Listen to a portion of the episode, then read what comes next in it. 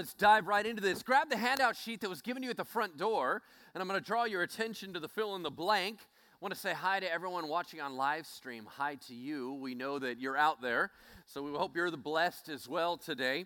We are in part 46 of our Being Jesus series, and I entitled today's message, Understanding Israel. And just by saying that, I lost most of you. Uh, a lot of you would go, uh, I'm not a Jew. Okay, I get that. I understand that, that you're not Jewish. A lot of us are Gentiles. But I do I do have a real quick question. How many of you are Jewish? Can anybody raise your hand? Anybody that's Jewish? I'm, I'm sure if you're Jewish, you can raise your hand. That's good. Okay, fantastic. All right, so there's all three of us. Okay, good. That's great. Uh, that means the rest of us are Gentiles, and so that is the idea of man understanding Israel. Uh, why, why does this church talk about Israel so much? And that is something that I talk about a lot um, I'm always referring to the Jewish people. I'm always referring to the Old Testament. I'm always referring to the, you know, all these things about learning from them and understanding them, and they're our spiritual family. And I keep saying all this stuff. And so when I wrote this lesson, I thought, why do I talk about them so much? I thought there was three things that popped into my mind. The first one is that I believe the Bible indicates the Jewish people were designed as special revelation from God. In other words, God designed a people so that he could reflect what he's like and what he likes more clearly.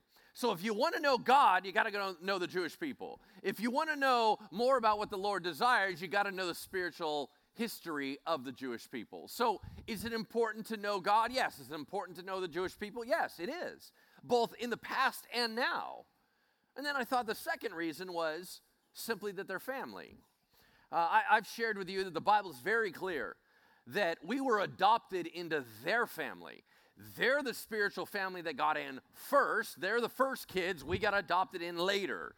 So, as a Gentile, we are hooked into their train, and therefore their history is our history, right? Their spiritual lineage is our spiritual lineage.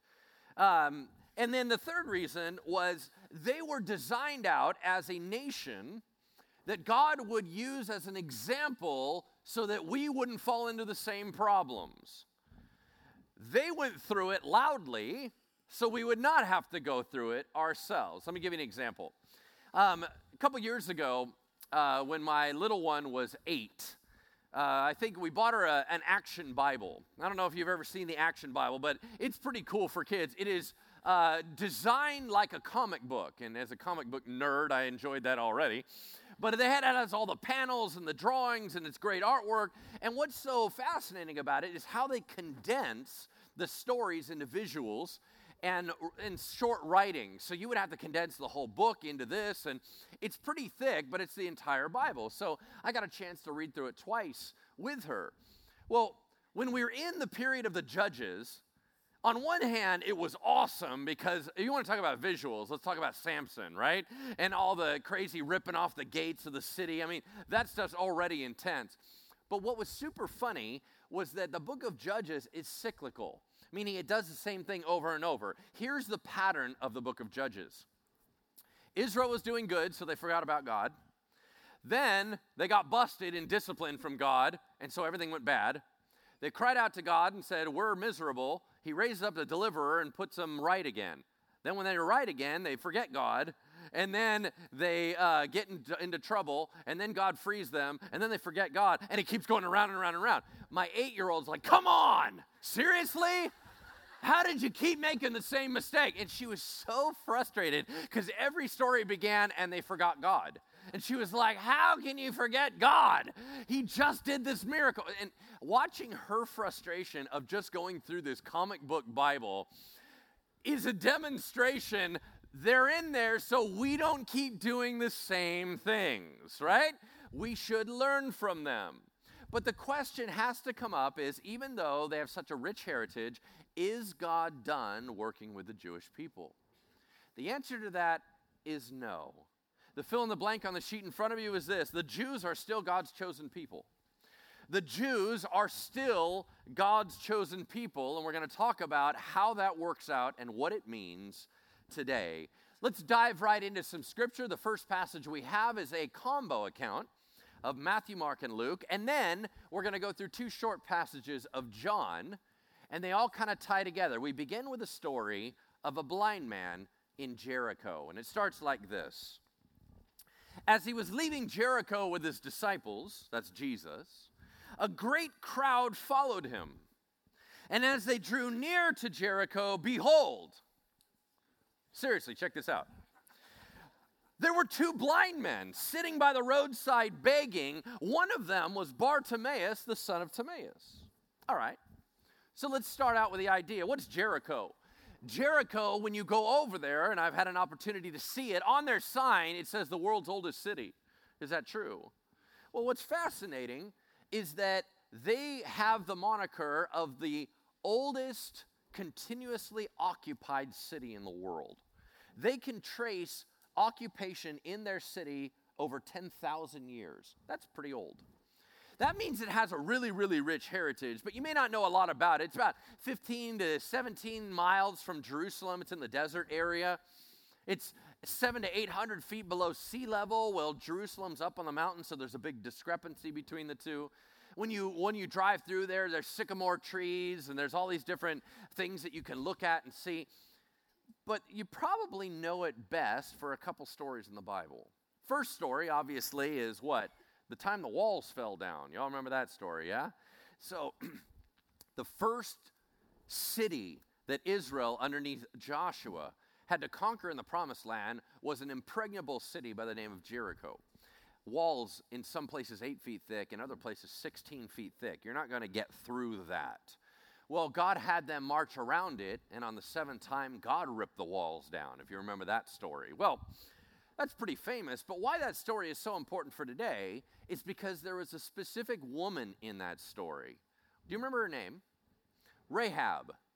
Now, Rahab was a prostitute, and as they sent in the spies into that city, they ended up in her place to hide, and she said something shocking. She said, Although I am in this city, that no one can take over, I know who you are and I know who God is. I know that God is with you, and if God is with you, there is nothing He cannot do. And as a matter of fact, we are all nervous because we are aware, and I'm very acutely aware, that God can get through our walls. I want to be on your team because you're on God's team, and anyone on God's team, I want to be with. In other words, this pagan prostitute woman had greater insight, greater spiritual sight than almost the entire nation of Israel at the time. They were all nervous about the campaign. She wasn't nervous at all. She was a foregone conclusion that God can do it. And here we have a Jewish man in the same city that can't see anything. I think that's a critical point to this story, but we'll get into that a little bit more in a moment. Other famous stories that involve Jericho the Good Samaritan story, the parable Jesus told. He was on his way from Jerusalem to Jericho when he got, uh, when he got robbed. All right? Maybe you remember Zacchaeus. He was a wee little man. And a wee little man was he. You're right? You know this song. Yes, I will not sing it. Um, but but he climbed up in a sycamore tree. All right, for the Lord he wanted to see. Okay, we all know the little little rhyme, yeah? Well, Zacchaeus was a tax collector that was ripping off everybody. Jesus comes into town, transforms the whole guy's life, and he st- says, I want to give back to all the people that I've stolen from. So there was a dramatic conversion that happened in this city. And that's why the sycamore trees are out in the city, like almost in, in modern day Jericho, almost like, a, like an advertisement kind of thing. You know, hey, he might have climbed in this one, you know, and it, it probably wasn't, but that's the idea. So now we have a city of Jericho that says two things about it that are a bit odd and contradicting. Let's go ahead and look through the passage again. What do we just see? It says, Luke says Jesus was approaching Jericho, while Mark says he was leaving Jericho. It's a Bible full of contradictions. It should be thrown out. No, of course not. That's ridiculous. All right. So, how is that possible? How do you also approach the city and leave the city when the exact same story happens? Bet you didn't assume this one. There's two Jerichos. Herod the Great, just before Jesus' day, had built a new Jericho. He wanted to build a winter palace that was very lavish. He did not want to build it on the, build it on the old ruins, the old city that was only moderately inhabited. He wanted to build a fresh new one, so he moved it a mile down the road and just extended out Jericho. So you have old Jericho, you have new Jericho, and in between you have this story. They're leaving the old city, walking into the new city, but they're all Jericho. Those are the kind of things that you would never know unless you're doing a little bit of study in them, right? I mean, you just kind of go, that looks like a contradiction. It's not. The other question that comes up is why are there so many people? It says that a great crowd is following. Is Jericho really that popular? Yes and no. It's Passover time. Passover time, big deal for the Jews. There's nothing cooler than having Passover in the holy city. So people come from the north down to the south to Jerusalem. People come from other lands inside. And while they're coming through, there's people lined up on the streets encouraging them, saying, Man, I can't go this year, but yeah, you go, brother, run on, let's go. And you're encouraging them and clapping for them and saying, This is a wonderful season of the year. And since everyone's in a religious mood and a generous mood, all the beggars and everybody's lined up outside too, waiting for a little bit of coin to come their way. But then there's another piece that a commentator mentioned he said it is estimated that there was working for the temple in Israel at that time over 20,000 priests and 20,000 Levites. That's 40,000 people that's a workforce for the temple, but not everybody serves at the same time. They had 26 shifts that they would go on and off of. When you were off shift, where would you live? If you lived super far away, it was a long travel. So, wouldn't most of them be in cities surrounding it? Yes they would. And in Passover, when it was a seasonal time where they needed more helpers, more were coming in. Why is that important? Well, if Jericho's loaded with priests and Levites, so their job was all about God. Every day they handle God's stuff. Every day they deal with worshipers of God. And now all of a sudden, walking through your hometown comes a guy that people keep saying is the Son of God. You think you're not going to pay attention? You think you're not going to look at him with scrutiny and go, seriously, this is the Son of God? I mean, that's my job. That's what I do. I know everything about God, so I'll ch- judge for myself. Here comes a celebrity walking down the street right in the middle of their town. All right? The other question comes up is how many blind men were there? Okay, uh, so for example, Matthew says there was two, Mark and Luke only mention one. So were there one or two? Well, one is in two, right? So if there's two, there's obviously one as well. And the point being is that even in the crazy naked demon guy story, there was actually two demon possessed guys, but only one gets talked about. Why? It is believed by most scholars that when they wrote this, Bartimaeus was a known guy in the church. In other words, they could have said, yeah, there's two guys. Everyone's like, yeah, who cares about the other guy? I think his name was like Rick or something like that. I don't even know that guy. But Bartimaeus, I mean, that's the guy that sits with me in worship on Sunday, you know, or, or whatever it is. They knew Bartimaeus. That's the only reason why he would be named. Because there's a lot of people in the Bible that miracles happen, you don't know their names. Why is this guy named? Probably because he was known. And just so you don't think it's rocket science about why he has a weird name, Bar means son of. So if his name is Bartimaeus, he's the son of Timaeus. If it's Bar Jonah, he's the son of Jonah. Very simple, kind of a lame way to name your kids, but whatever.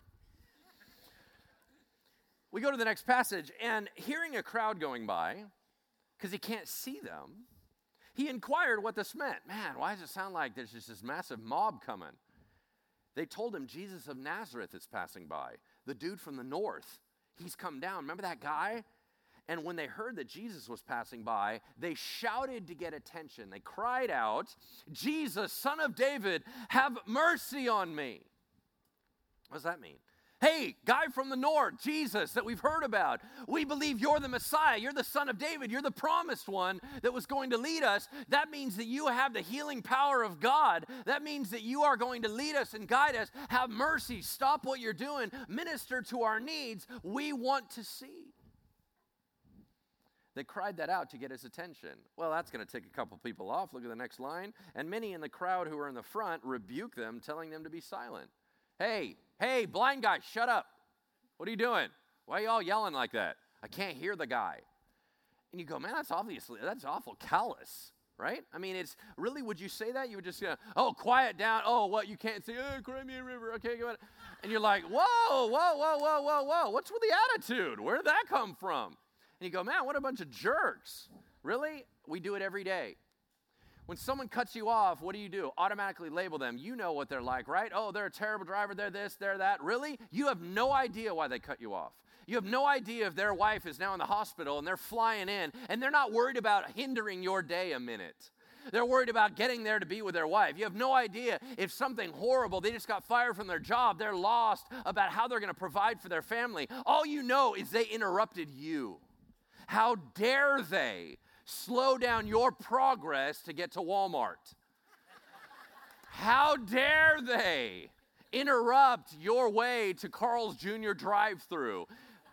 Really? Who do you think you are? You're that important that you can't have someone else interrupt you. Oh, they cut in front of uh, you know, in front of you in line, right? Whatever it is, we automatically judge them and we tell them, "You need to back off and get away from me. I got something going on."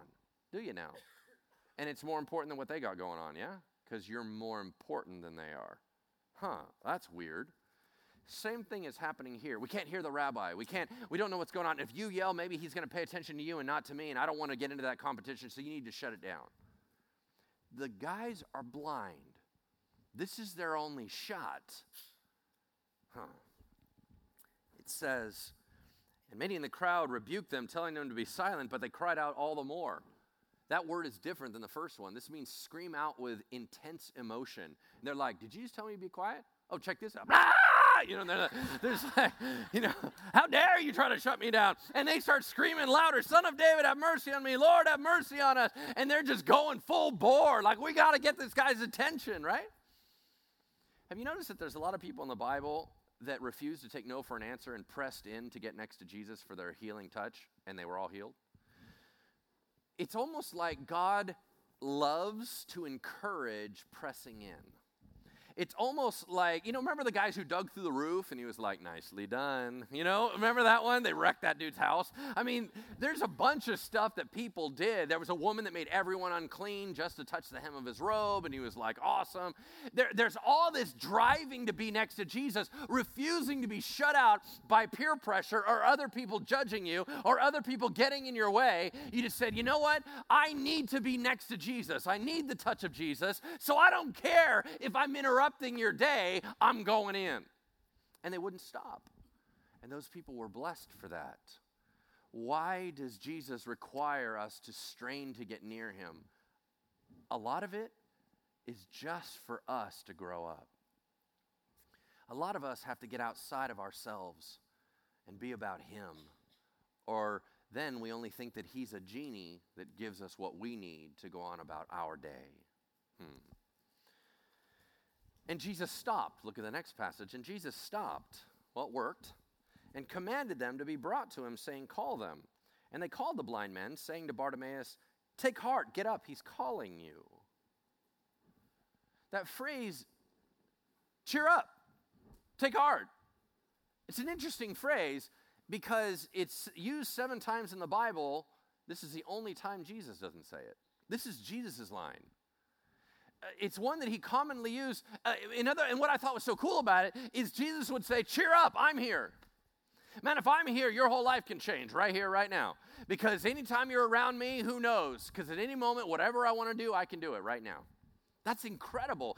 And so now they copied his line. They now know it. It's probably one of his crew that said, Hey, come here, cheer up. Your lottery came in, right? Man, you get to hang out with Jesus. Let's go see him right now. So they bring him up there, and it says, throwing off his cloak, he sprang up and came to Jesus. Now, commentators go different directions on this. One says he threw off his cloak, the other one says he scooped up his cloak. So I don't know how it's supposed to be read, but both have very interesting implications. Let's say, for example, he scooped up his cloak. What would that mean? It means that he has his cloak laid out in front of him as a blind beggar, meaning I'm not going to move around. I got to stay here. This is my spot. And you're supposed to throw the money onto the cloak. So, you know, you go to San Francisco and somebody's doing something and they have like a guitar case open, or they have a box, or they have something you can put your money into. That's how you collect. If he rapidly jumped up and grabbed it, what would that mean? You just lost all your money. It just scattered everywhere because you only got a split second to respond to Jesus. It means that what he had in his cloak was nothing in comparison to what he can get in Jesus, and he didn't care anymore about his business. I'm out.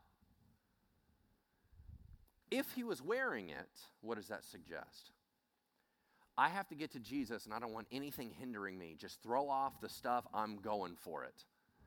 Is there anything in the Bible that suggests that? Yeah, y'all remember the passage that says, Therefore we set aside anything that would hinder us, the sin that so easily entangles us as we run the race of life. Meaning, whatever is holding you back from running towards Jesus has got to go.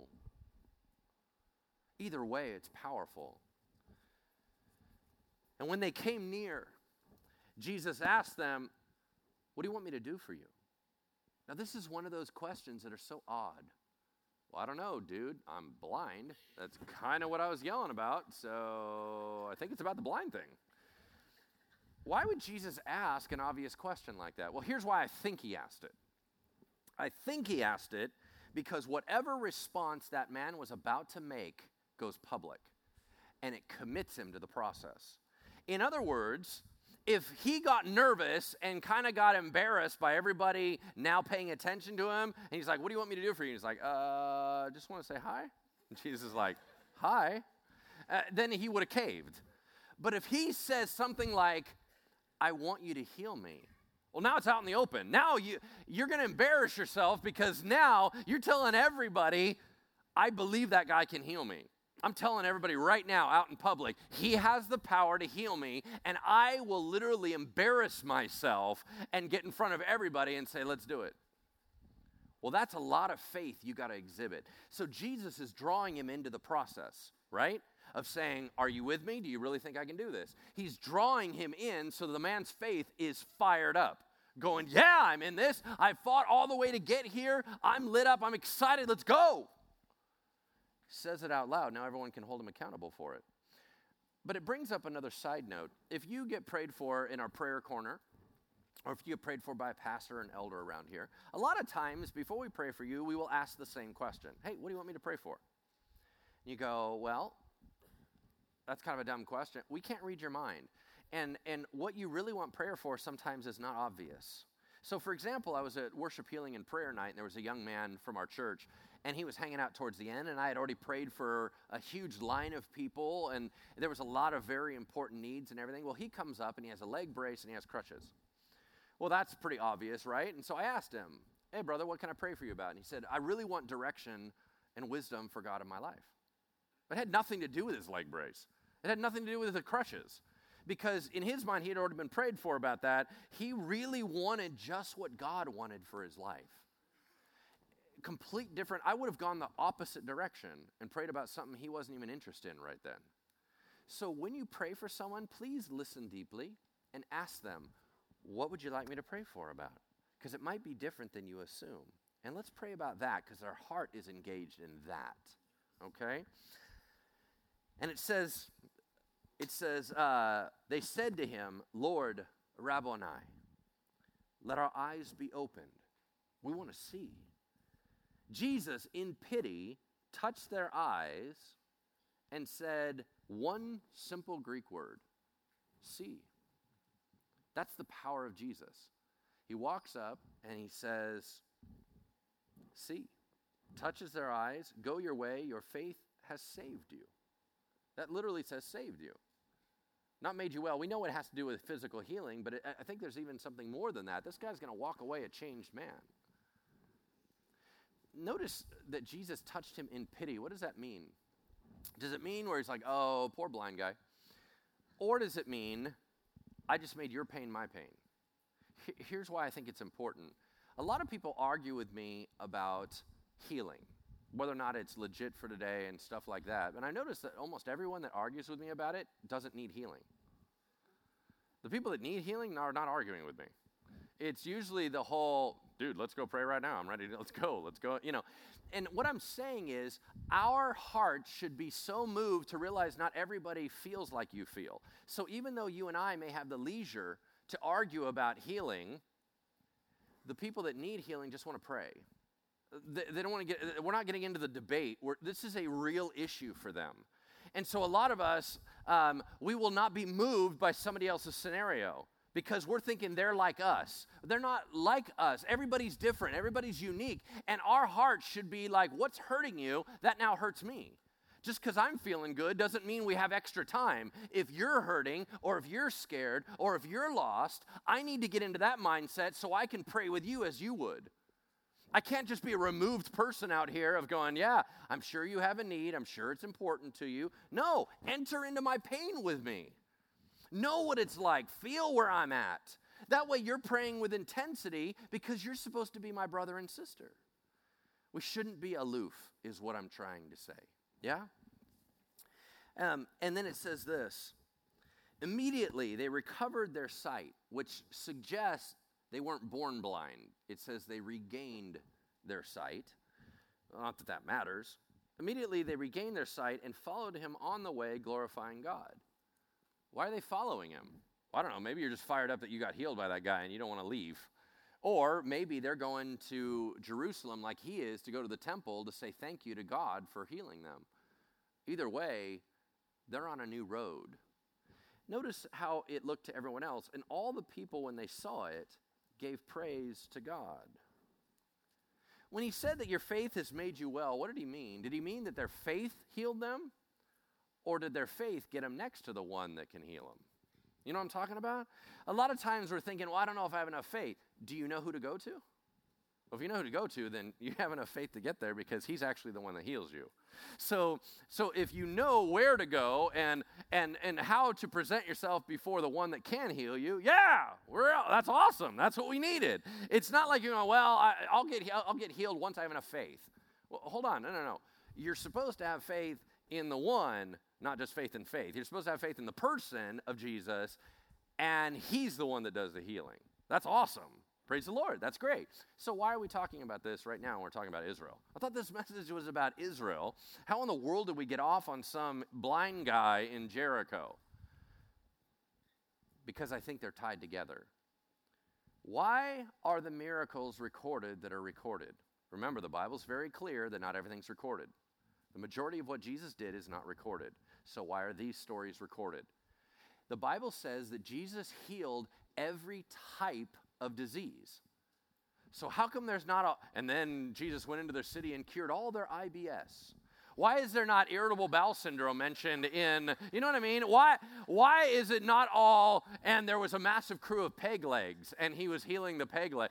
There, there's certain things, it's always blind, it's always what, deaf, it's always lepers. There's only a few categories and they keep getting commented on. There's multiple people that are blind that get healed. Why does he keep mentioning blindness? You go, well, that's because the Messiah was supposed to heal the blind. And, Yeah, yeah, yeah, yeah. But why? I would suggest to you this is a statement about the nation of Israel at the time. They can't see God anymore. But when Jesus comes into town, now they can. And their whole world opens up. I would suggest to you that there's a much deeper statement about healing the blind in Israel than just about physical malady. So let's keep that in mind as we're talking about that because John refers to this very issue. John's passage that we'll have up on the screen is John 12, 37 through 43. It says this. Speaking of Jesus, John says, though he had done so many signs, meaning miracles that were supposed to point to God, relationship with God, though he had done so many signs before them, they still didn't believe in him. Why? so that the words spoken by the prophet Isaiah in Isaiah 53 1 and 2 might be fulfilled. Lord, who has believed what he's heard from us? To whom has the arm of the Lord been revealed? In other words, the answer no is assumed. No one. Isaiah said, Man, I'm out here. I feel like I'm beating my head against a brick wall. All I'm doing is sharing your truth. All I'm doing is sharing the love. All I'm doing is sharing that your salvation is available and nobody cares. Man, I reveal it to everybody and nobody responds. My ministry's miserable, he said. And then the next phrase, therefore, they could not believe. Wait, wait, wait. I thought you said you they didn't want to believe. Now you just said they could not believe. That's a big shift. Ah, let's talk about that. But take a look at Isaiah 6, 9, and 10. For again, Isaiah said, He has blinded their eyes. God has blinded the eyes of the nation of Israel and hardened their heart, lest they see with their eyes and understand with their heart and turn, and I would heal them. You're like, I thought that was the point. Why are you hardening their heart? Why are you blinding their eyes? Don't you want them to respond to you? Well, I did, but I don't anymore. What? Why? Ah, there's a big story behind that. But let me finish that last line. It says Isaiah said these things because he saw his glory and spoke of him. Whose glory? Who's John talking about? Jesus. Wait, wait, wait. Isaiah's Old Testament. What do you mean Isaiah saw Jesus? You're like, Jesus is in the Old Testament? Do you remember the story in Isaiah 6? It, there's a song to it. And I see the Lord seated on his throne, exalted, and the train of his robe filled the temple with glory. You have seraphim all around the throne. Isaiah sees him, and John goes, Yeah, that was Jesus. They're like, Wait, what? No, that's God. He's like, Exactly. Jesus is God. This is a deity of Christ statement right here. Okay? Now, let's go back to this. Why in the world would God shut down Israel? Well, there's a little bit more to this passage.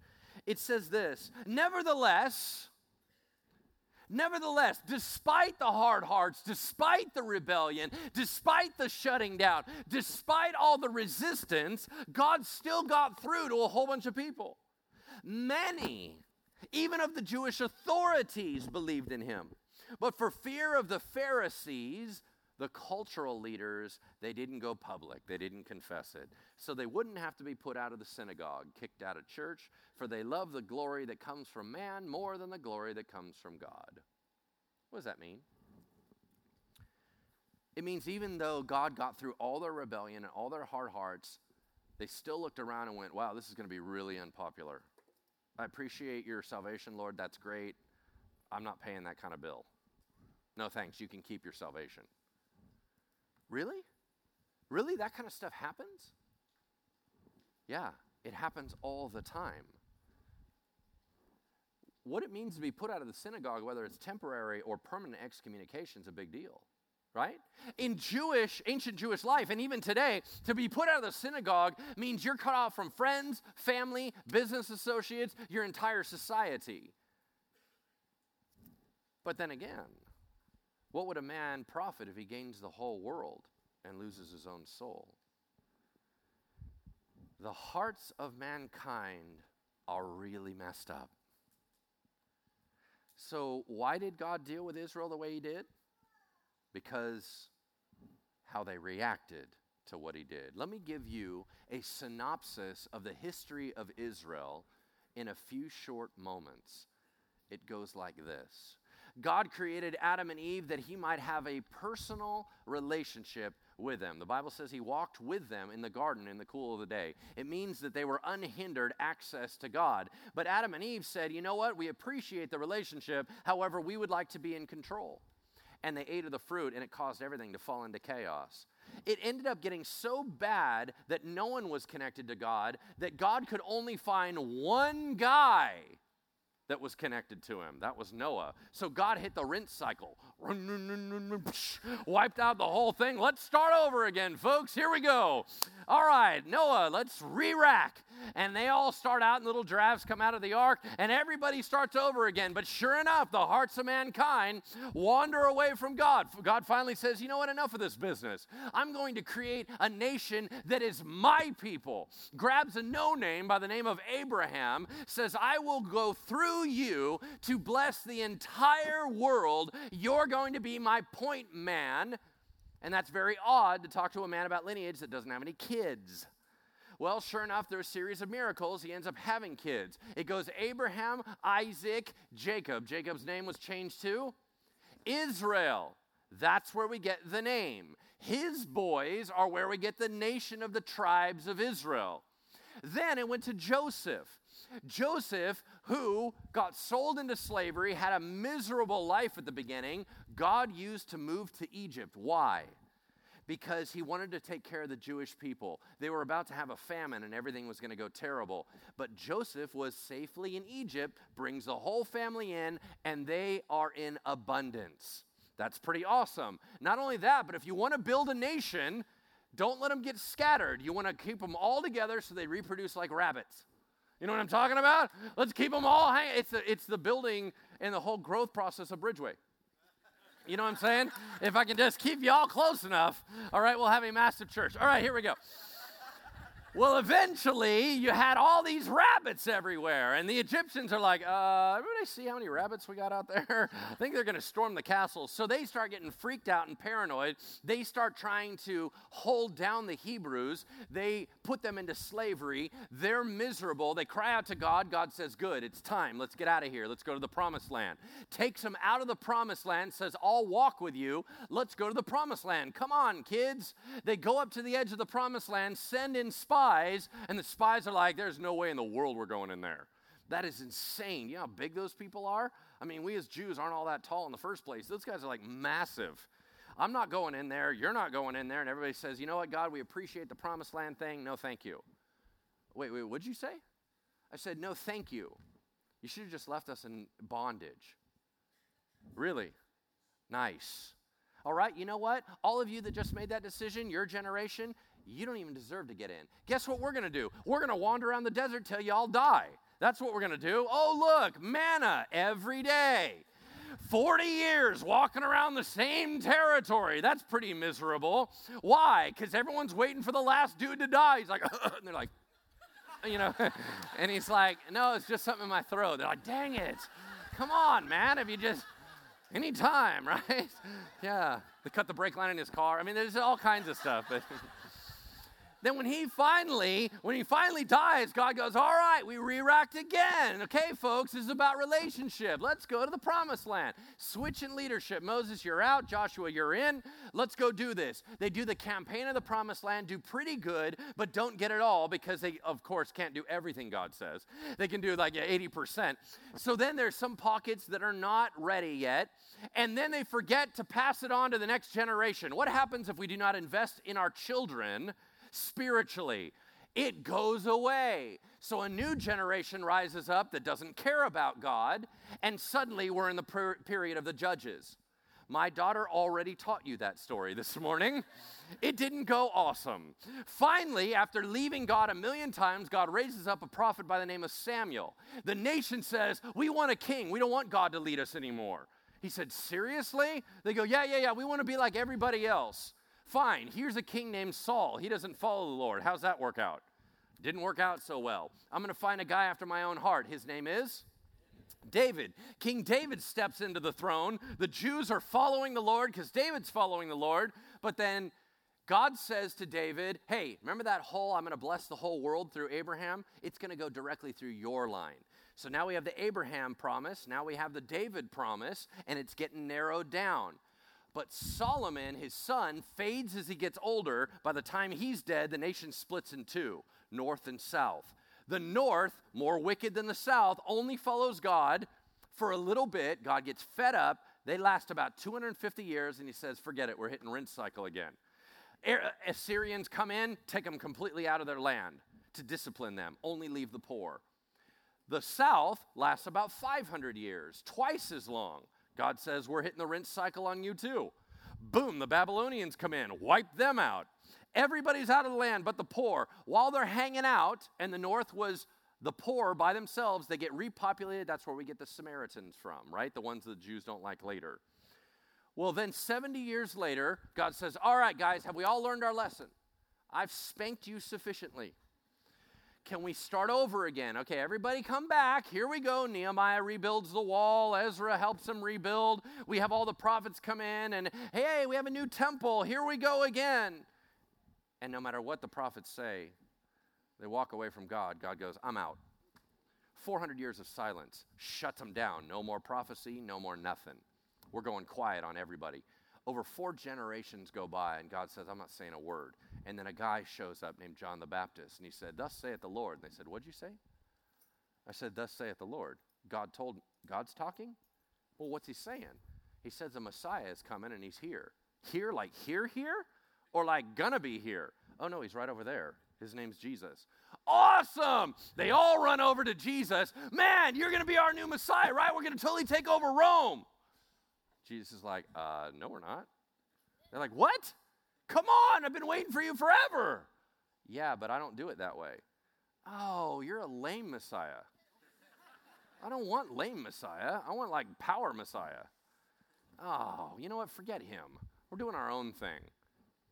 And the leaders of Israel at the time said, You know what? We don't think you're it. We don't want you.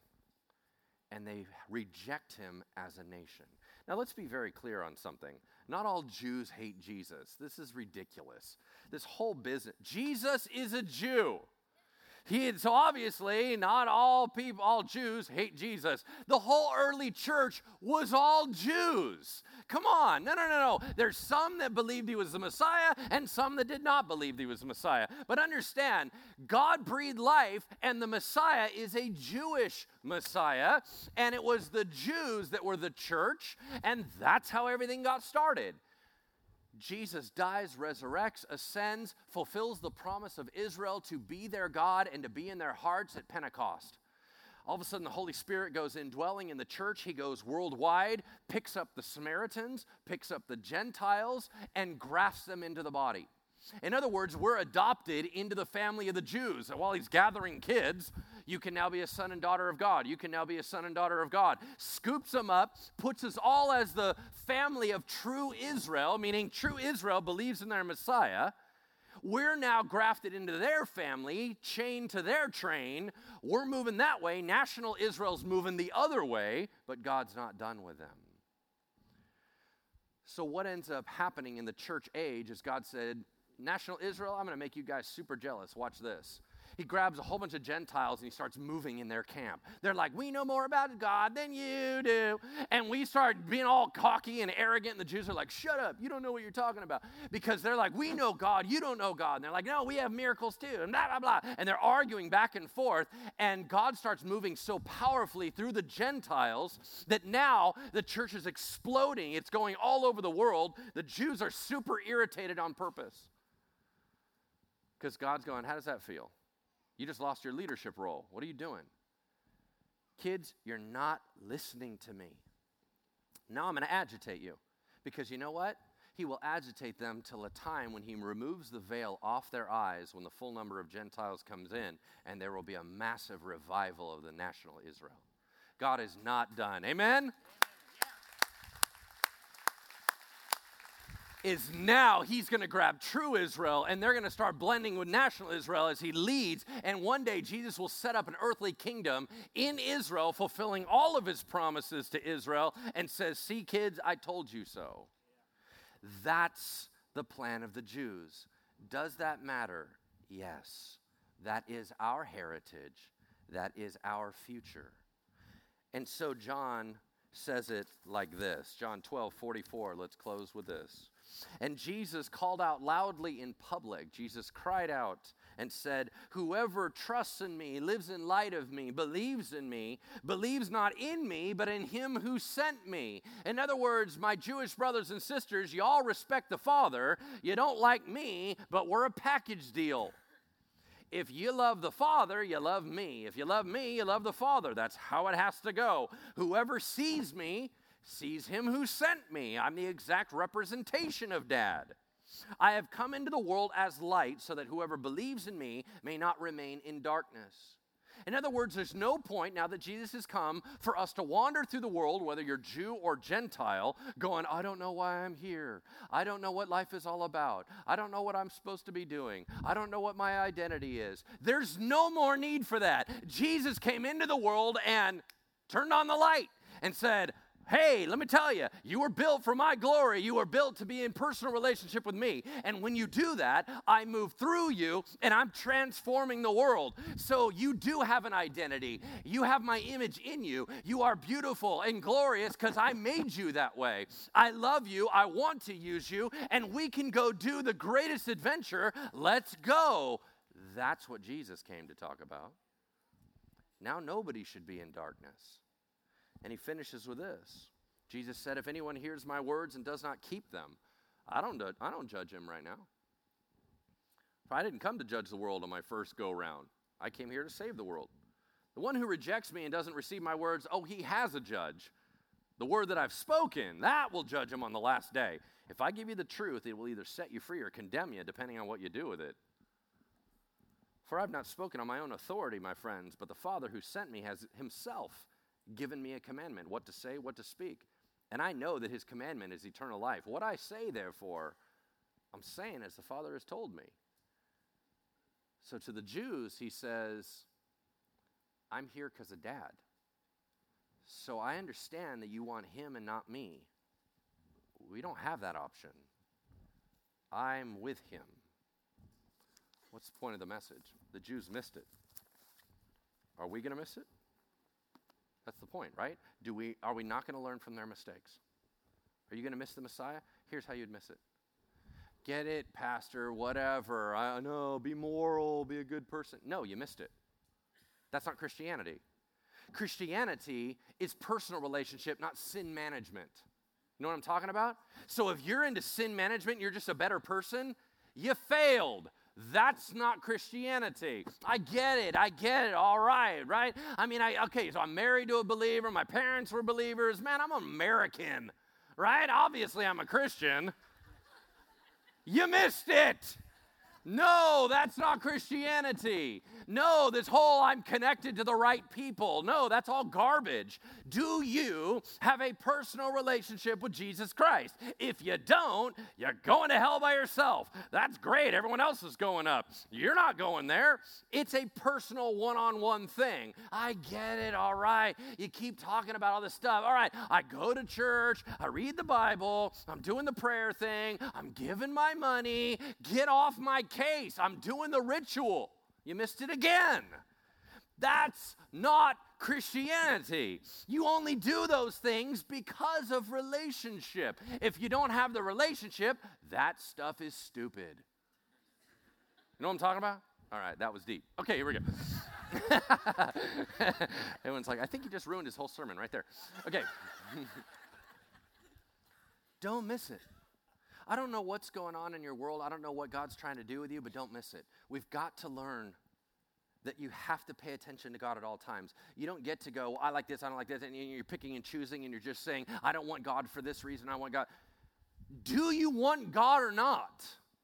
And if you do, you got to be with him in what he desires of you. It means a wholehearted, yeah, let's do this, Lord. I don't know how to do it. I'm kind of messed up, but I want to walk with you. It's got to be personal or we missed it.